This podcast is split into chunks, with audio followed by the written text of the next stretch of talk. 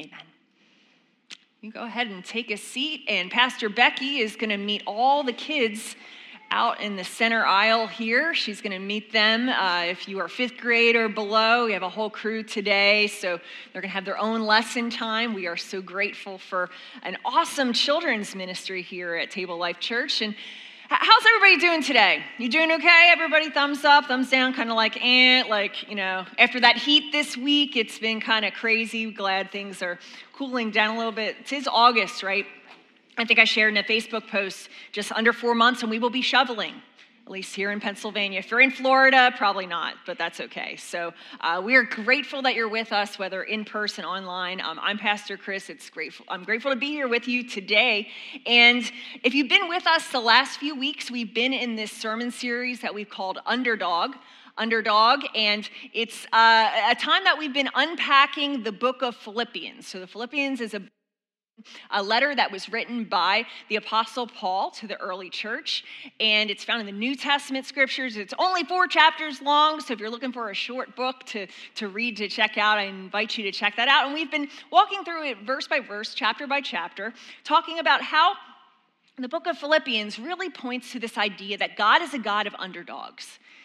And that's good news for you and I, because aren't there times in life that we feel like underdogs?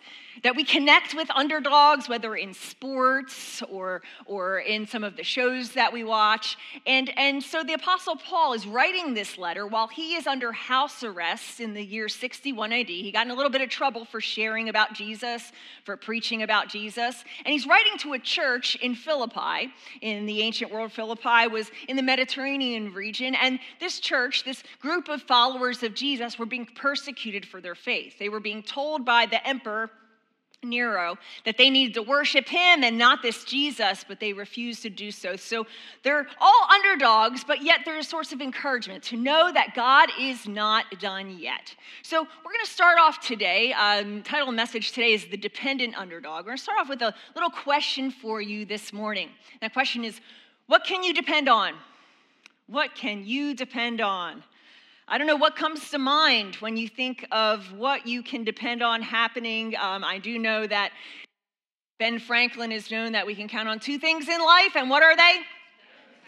Death and taxes, right? Wah wah. But what can you depend on? So, a couple things might you be depending on this year? Will the Eagles have a winning season? Or will the Steelers have a winning season? Or will nobody have a winning season? Super Bowl in 2022, we shall see. So, can you depend on when you drop a piece of toast, will it always fall butter side down? Isn't that the trick, right? If you're a jelly person, the jelly goes.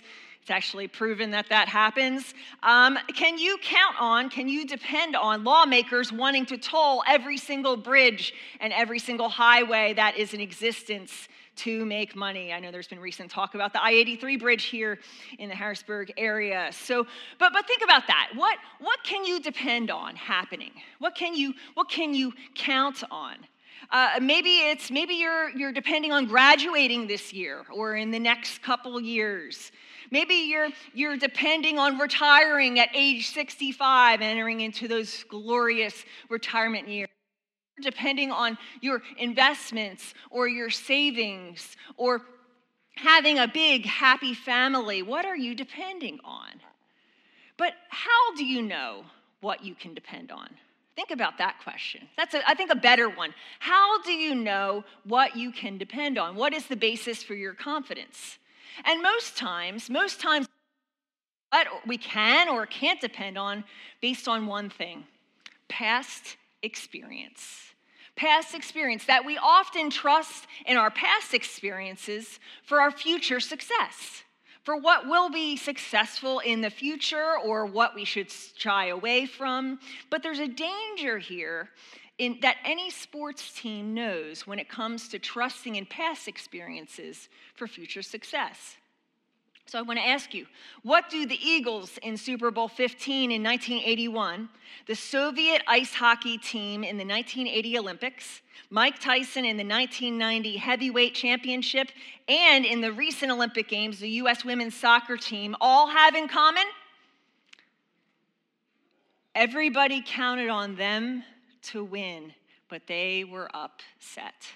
Everybody counted on Mike Tyson and the Eagles and the ice hockey team and the soccer team all to win based on their past experience, but they were beaten by the underdog. Beaten by the underdog. And one of the most dangerous places for any leading athlete or team to be is in a place of being overly confident, in, in depending on the wrong things, uh, solely their past as a basis for winning, because often that leads to letdown and to defeat. And I think that danger is true in every area of our lives when we think about it. It's the company that rests on its previous, its past achievements from a decade ago. It's, it's the student who counts on how they did in algebra this past year for what math they're going to encounter this coming year. It's, it's, hey, I looked really good back then, and I'm going to depend on that to carry me ahead. It can happen in church too. To say we've always been a, a fantastic church. We have people that are coming to faith. Our programs are amazing. We do these activities that seem to be successful, that we count on what's happened in the past for success in the future. And it's also our spiritual lives, too. See, in Jesus' time, in Jesus' time, there were people that were religious, religious leaders, that we would say depended on all the wrong things. Looking back, it's easy for us to see that, but they depended on all the wrong things because of where their people had been and what they had accomplished and the rules that had been put in place. And the thing is, all of them missed the Messiah right in front of them. See, one of the good strategies, one of the strategies that a good coach of a good team is, is, is keeping focus, keeping the team focused. And in the last couple weeks, in the mornings, I'll get up and go for a run, even though it's been super, super hot. And I've uh, run by the football stadium over at Cedar Cliff High School and seen football players, believe it or not, out there at 6 a.m., 6 a.m. practicing over and and I see the coaches rallying these guys around to say, you know, keeping focus on the play that's in front of them, running these drills. See, any coach, any good coach that allows their team to keep focus is a coach who convinces their team not to depend on what's happened before. It's a coach that convinces the team and the fans, dare I say, that they are the real underdog. It's kind of like a mind game. And it's not because of the low self esteem, it's not making them feel bad about themselves, but that the good coach does not want them depend on, to depend on the wrong thing. And that's what the Apostle Paul does. That's where we're going to go this morning. The Philippians 3 takes, uh, takes the position of a good coach through tough times. Uh, a good coach is the Apostle Paul. So he is going to coach these, this Philippian church through this idea of dependence. And so, Paul himself, if you know his story at all, uh, it's fantastic, right? It's, he was a confident person in so many different ways, and he shares that in this chapter. But yet, he meets Christ and he changes focus, changes focus completely. And his whole life takes a total shift. And he shows us that depending on Christ brings joy independent of anything else. That when we depend on Christ, we joy and fulfill and that personally and also corporately, that, that we can receive joy and fulfillment regardless of what else is happening on around us. But we've asked the question, that's an easy thing to comprehend, right? You can just say, okay, well, I just need to depend on Christ, receive joy, fulfillment, you know, uh, together as well as individually. But, you know, things get in the way of that. You know, you can do devotions in the morning, you can talk to God in your prayer time, but stuff always gets in the way. And that's what Paul tackles in these verses. So, first, he starts off sharing in the first verse of Philippians 3. He says, Finally, my brothers and sisters, rejoice. Can you say that with me? Rejoice, rejoice, rejoice in what? The Lord, rejoice in the Lord. It's no trouble for me to write the same things to you again. This is the second time he's done this again, a reminder. Because why? Because it's a safeguard for you. It's a safeguard for you. This is a reminder. Remember the old movie, The Sixth Sense? Is anybody familiar? Anybody not see that movie? You don't have to raise your hand. You're probably, you know, born in the last decade, right? So, so The Sixth Sense. What did the little kid in that movie say? What do you say? The famous saying is, I see dead people. Those of you online, go ahead, type that in the box. I see dead people. And anybody that goes and checks out Facebook later on, they will see, they will wonder what they are watching. So I see dead people. Like, what is this sermon about, right? I see dead people. It, creepy, right? Wasn't it like a super, that was kind of creepy movie. Um, you haven't seen it, go ahead and see it. Great thing to watch on a, on a hot summer day. But, but basically, Paul is saying here something similar. He's saying, I want to announce that I see things that you don't see. I see things that you don't see. I'm writing this because this is a safeguard for you. I'm reminding you again that we need to be reminded and isn't that true? Aren't there certain people that are gifted to see things that maybe we don't see? I don't know if you have one of them in your life or you know someone like that. Like for me as a runner, when I start at a race, I can look around and usually I'm pretty good at telling who all the fast people are by what they're wearing, by what they look like. Sometimes I'm wrong, but I can tell. Um, I have a musician friend, musician friend who can predict the next winner of America's Got Talent. They can look at the people that are, they can say, that's the one. And they're, they're pretty, he's pretty good at, at doing that.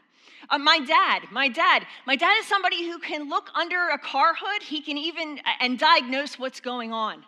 He can, he can even hear a car over the phone if it makes a certain sound, and he can tell you what's going on with it. And I think it's the same thing for us in our lives, too, is that we need somebody else outside of us to remind us to give us that perspective, to say, I see things that you don't. But are we open to it, right? Paul says, I want to safeguard you before the distraction happens, before you're challenged to lose focus, and before you're too far down the trail. So let, us look further. What gets in the way of our dependence on Christ? Well, the first thing we see is that it's depending on human standards. That often gets in the way. So we move on to Philippians 3, verses 2 through 4. He says, Watch out for those dogs. Oh my, those evildoers, those mutilators of the flesh. For it is we who are the circumcision, we who serve God by his Spirit, who boast in Christ Jesus, and who put no confidence in the flesh, though I myself have reasons for such confidence. So, what gets in the way? Depending on human standards gets in the way. When Jesus came, believers took the message out. They took the message out to the point that they were getting in trouble. And so to, to the Jews, they brought this, this, this idea of Jesus, the, a message of the gospel, to these Samaritan people that were kind of considered the half breeds. They were kind of half Jewish, half Gentile. And people were wondering, especially the very religious people, can you do that? Are you allowed to share this with people that basically have half of the story wrong about, about the Old Testament scriptures? And so the leaders, the leaders of the early church in these little gatherings were really going back and forth, especially as all of these non Jewish people were coming to faith and they have all these different pagan backgrounds and different religions. And they were arguing that, well, first, it makes sense that somebody should become Jewish before they follow Jesus. Like, that should be the order of things. And there was this huge argument in the early church about circumcision. About circumcision. Imagine it was a pretty tough sell to grown men to say, here's my scalpel, come to Jesus, right?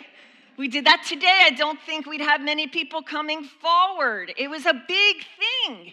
And so everybody's like, okay, what should we do? And so they had this huge conference. Paul, the Apostle Paul, he comes to the front and basically shares that we need to focus on Christ first, not our human standards.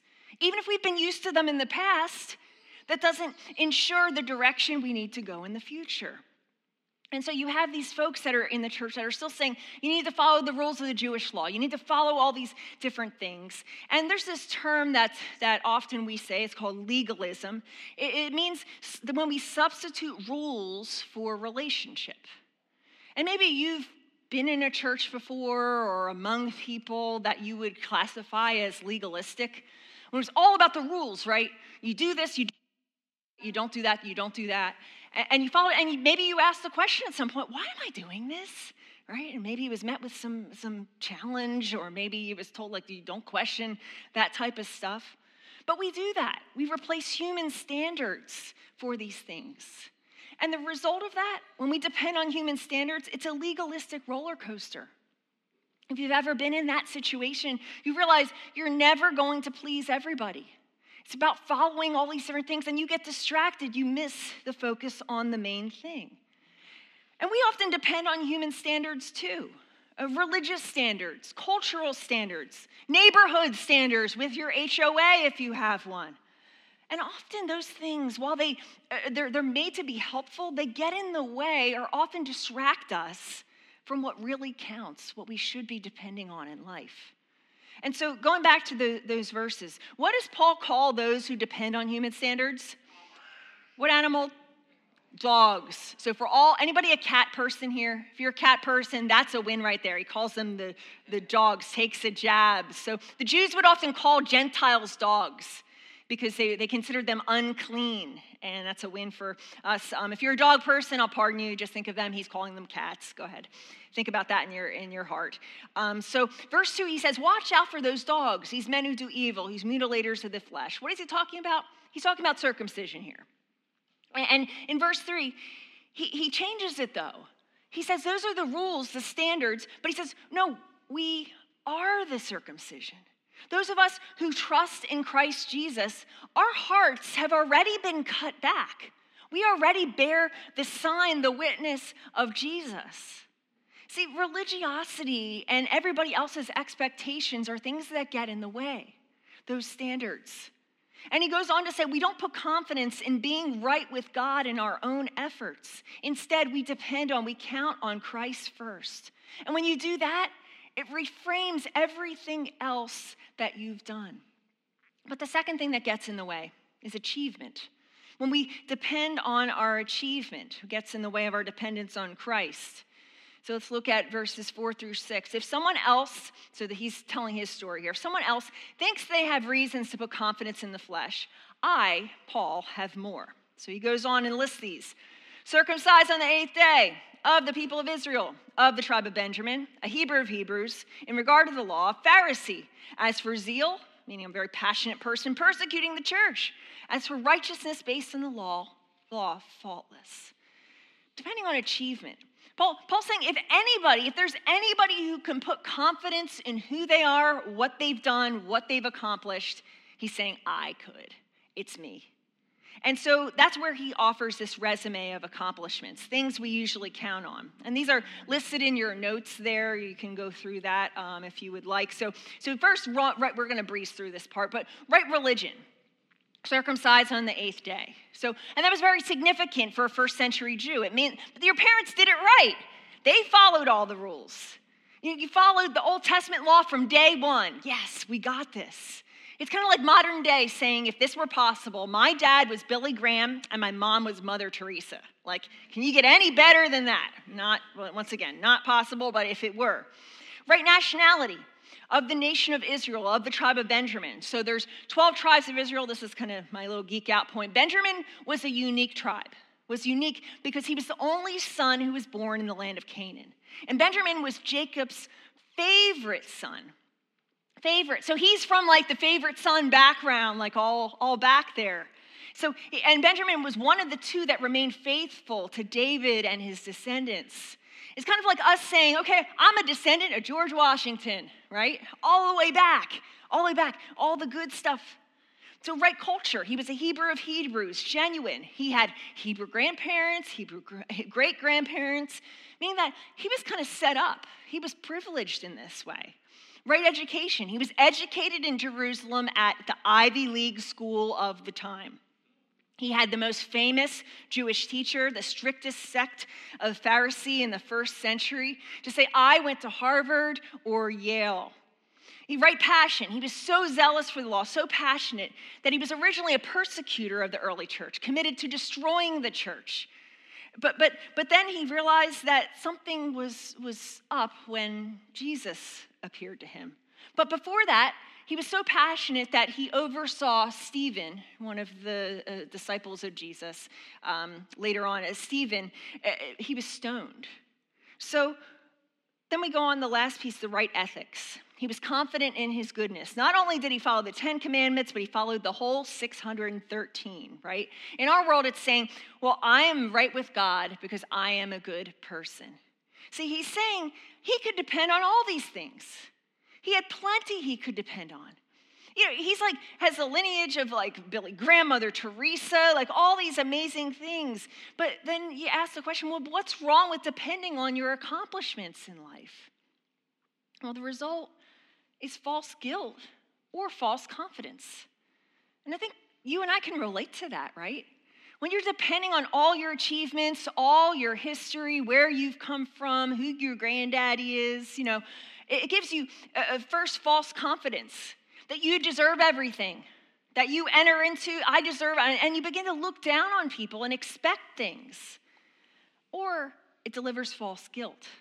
When you don't measure up, when you failed that exam, when these things didn't quite turn out, you begin to beat yourself up and you begin to think that, that maybe, maybe I can never be right with God. God won't, God, you know, maybe God loves me, but he doesn't actually like me. Have you ever thought about that? Like, God loves me, but he doesn't really like me. Like, I, am not, I'm not good enough. You walk around on holy eggshells. That's what happens when we count on human standards. We find ourselves in this roller coaster of achievement. But let's take a look at what Paul has to say about those accomplishments verses 7 through 11. He says, But whatever were gains to me, I now consider loss for the sake of Christ. It's crazy, right? That whole list. What is more, I consider everything a loss because of the surpassing worth of knowing Christ Jesus, my Lord, for whose sake I have lost all things. I consider them garbage. We're going to come back to that in a minute. I consider them garbage that I may gain Christ and be found in him, not having a righteousness of my own that comes from the law, but that which is through faith in Christ. The righteousness that comes from God on the basis of faith, not what I've achieved, but faith.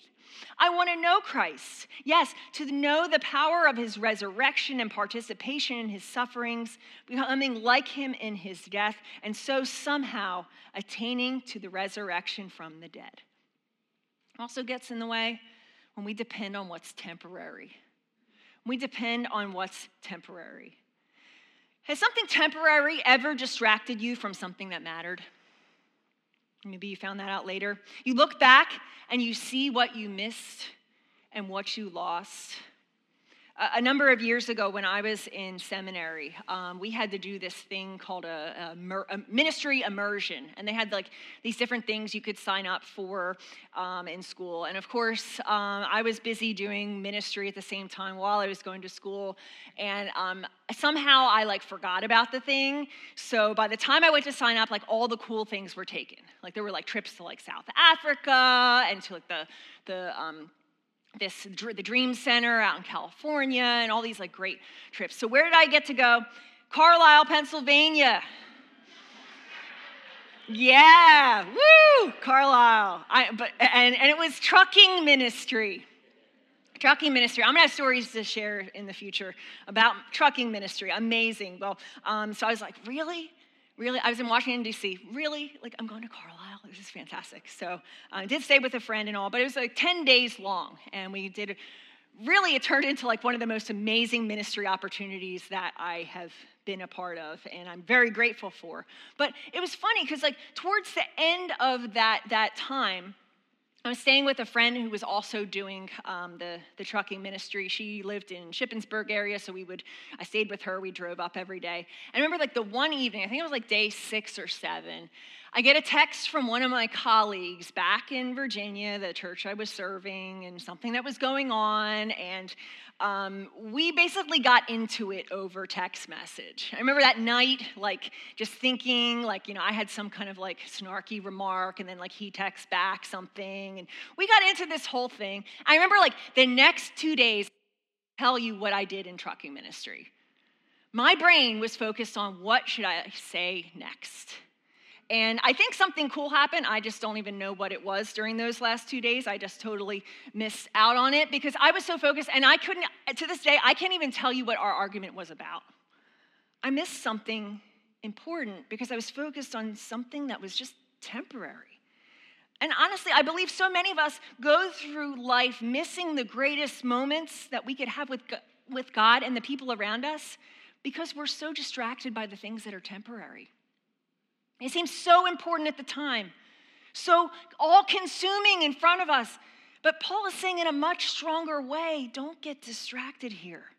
He's saying all things pale in verse 8. Consider, consider them garbage, rubbish, except that word that he uses in the Greek is not rubbish. You know what it actually means? That. Scubula. Scubula. So, like, it's a harsh word. It's a very harsh word. So you might say scubula happens. That's what he's saying here. He's saying all of that is scubula. Like, use that the next time you want to, like, ah, all scubula, right? But, but he's saying, he said, yeah, the, uh, everybody, like, we don't go past, like, the middle school, like, the potty humor stuff. I, I even as adults, we don't get there. So, anyway, moving on. So, um, but, but he's saying basically, in comparison to Christ, from an eternal perspective, everything else is really scubula. It turns into that, it doesn't last. See, the result of depending on what's temporary is you miss what's timeless. You miss what's timeless. And, and some of us have had that shift in perspective in life. Maybe you've encountered something that totally changed your focus from the temporary to the timeless. And, and we realize that what we depend on the most in life, that, that we can't necessarily count the things that, that matter that get in the way. Uh, there's a, fam- a, famous pro runner um, who I, I, have followed her in the past. Um, she's now a, a, mother, I believe, of two and has since retired from the sport. But her name is Lauren Fleshman. And she's an amazing runner, uh, multiple distances. And she also um, you know, went to elite college and ran for then the NCAA champion in many ways. And uh, just a couple years ago, she wrote this letter that was broadcasts on the, inter, on the interwebs uh, online. And she wrote it, it's called Dear Younger Me. And Dear Younger Me. And she says this. Uh, this is thinking, think, somebody who's very well accomplished. She says, You will go on to do almost every single thing you could have dreamed of. She's writing to a younger version of her. Not in the way you imagined, not on the timeline you imagined. And when you retire from being a pro runner after 12 years, you will be surprised at what ends up being most valuable to you. Your medals will be in a box somewhere. You'll never look at them. Your proudest accomplishment will be a race which you finished last, because in that race you were tested more than ever and you were brave. What would you write if you wrote a letter, Dear Younger Me? What would you write to yourself? The things that, that really matter Uh, have you depended on what's temporary? But the good news is there's still time ahead to frame that, to say, hey, years from now, I want to be able to write a letter back to say that I did focus on those things. See, Paul's coaching point here is to say that depending on Christ is the only thing, the only thing that brings joy independent of everything else. The only thing that, that brings joy, fulfillment of our purpose, independent on everything else. Not to say that others' expectations or doing well doesn't matter, that we should have a spirit of excellence at what we encounter. But when you place the big things first, others fall into place. It also keeps them in their place. Things will try to get in the way of what really matters. But if you depend on those things, you're setting yourself up for significant disappointment in life something will happen that your job, your status, your education, your money, who you know, your appearance, all those things are not going to fix. And it's my prayer that God would help each and every one of us to see what's gotten in the way of the life He wants us to live. Even as a church, to say our, our past success does not determine our, our future, that we need to continually depend on God, depend on Christ that maybe he's doing things in a different way. Maybe, maybe we personally and corporately need to let go of a human standard, a false confidence or false guilt.